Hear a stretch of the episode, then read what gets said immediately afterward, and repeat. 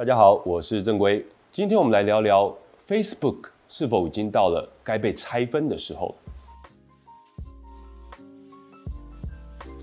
二零零四年诞生的脸书这家公司呢，啊，其实就跟复仇者联盟一样，在二零一九年呢，迎来了自己的终局之战。早已经离开脸书很多年的脸书共同创办人克里斯休斯呢，今年五月的时候呢，投下一颗震撼弹。他在《纽约时报》呢投稿发表了一篇很长的文章，啊，这篇文章字数达三万八千多字哈，那呃震惊了业界。这篇文章的标题是“是时候拆解脸书了”。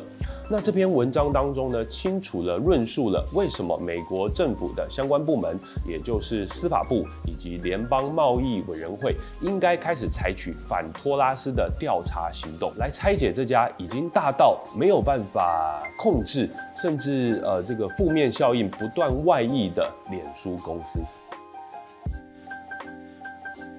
反托拉斯法，也就是所谓的竞争法。目的是透过规范来防止企业垄断市场，或是造成这个消费者权益上的损害，以维护市场的公平竞争。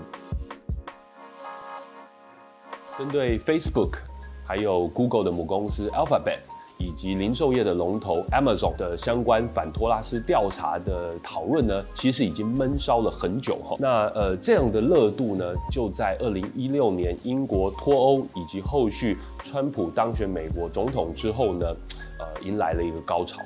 那像英国脱欧啊，还有川普当选啊，像这样的事情呢，我们都称它为黑天鹅事件。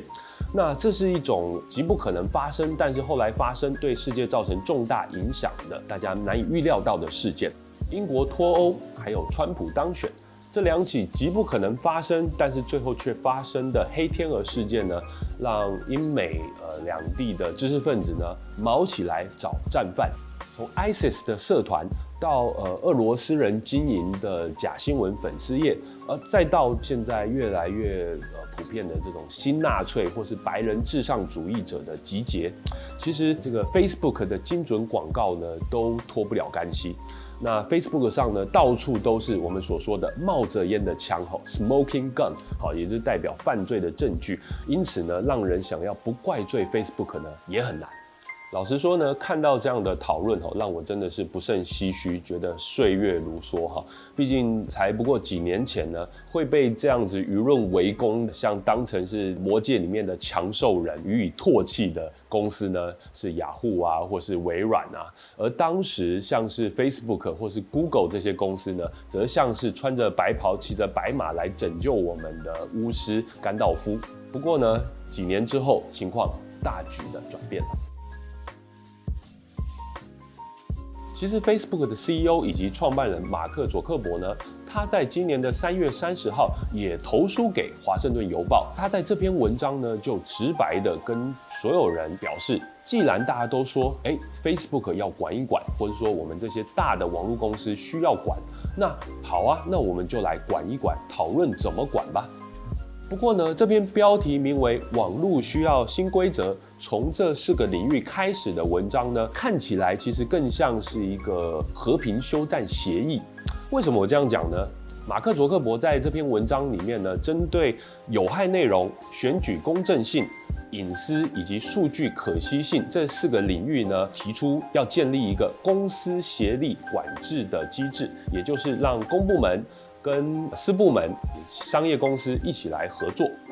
马克·佐克伯他后续也在五月初，脸书的 FA 开发者大会呢，阐述了呃这四项要点当中的其中前三项。好，他也强调社团呢，在接下来的 Facebook 上呢，将取代呃 Newsfeed 成为 Facebook 的重心，并且声称未来是私密的，The future is private。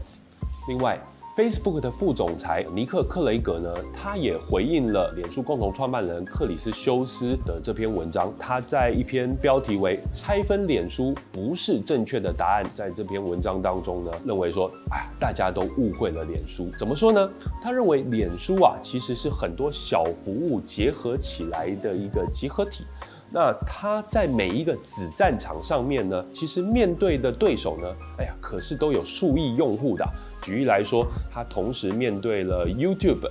面对了 Snapchat，也面对了崛起的新秀 TikTok。那这些公司呢，其实也都有不亚于脸书的影响力跟社群的使用者。而且尼克克雷格也在这篇文章中表示，Facebook 的 Messenger 呢，在中国啊，还有在日本啊，哦这些大的市场，其实也都不是领先者。所以尼克克雷格的意思是说，脸书并没有真的垄断市场，而拆分脸书这个动作呢，反而会让脸书在面对来自中国的竞争者时，丧失了竞争力。同时，他也强调，Facebook 在过去几年花在安全隐私的维护上的经费呢，已经超过了五十亿美元。哈，他认为这样已经算是非常负起社会责任了。就在七月二十五号呢，脸书正式的确认，包括联邦贸易委员会以及美国的司法部这两个单位呢，已经分头开始针对 Facebook 进行反托拉斯的调查。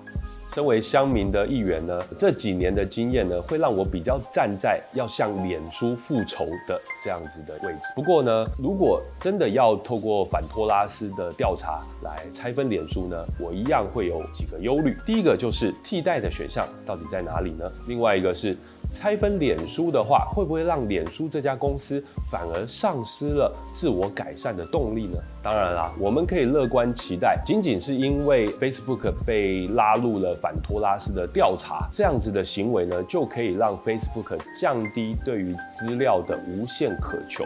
那也降低了它比较激烈去消灭竞争对手的这种侵略性的商业行为。但老实说，如果有呃比 Facebook 更不容易让人上瘾、更不会使用个人资料的商品问世，它就真的能够赢过 Facebook 吗？毕竟社交媒体这种东西，其实真的就像是一种成瘾品。就以毒品为例好了，比较不容易成瘾的毒品，到底要怎么样跟比较容易成瘾的毒品来竞争呢？如果这种设计方式不改，而我们人性也没有什么改变的话，那我觉得问题还是依旧。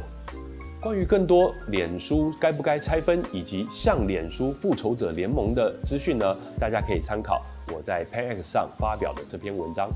那么，身为 Facebook 二十五亿分之一的你，你认为脸书该被拆分吗？脸书是否该把之前购买的 Instagram、WhatsApp 以及开发出来的 Messenger，还有之前成立的广告平台，一个一个拆分呢？这样子会对整个社会比较好吗？欢迎你跟我们分享你的意见。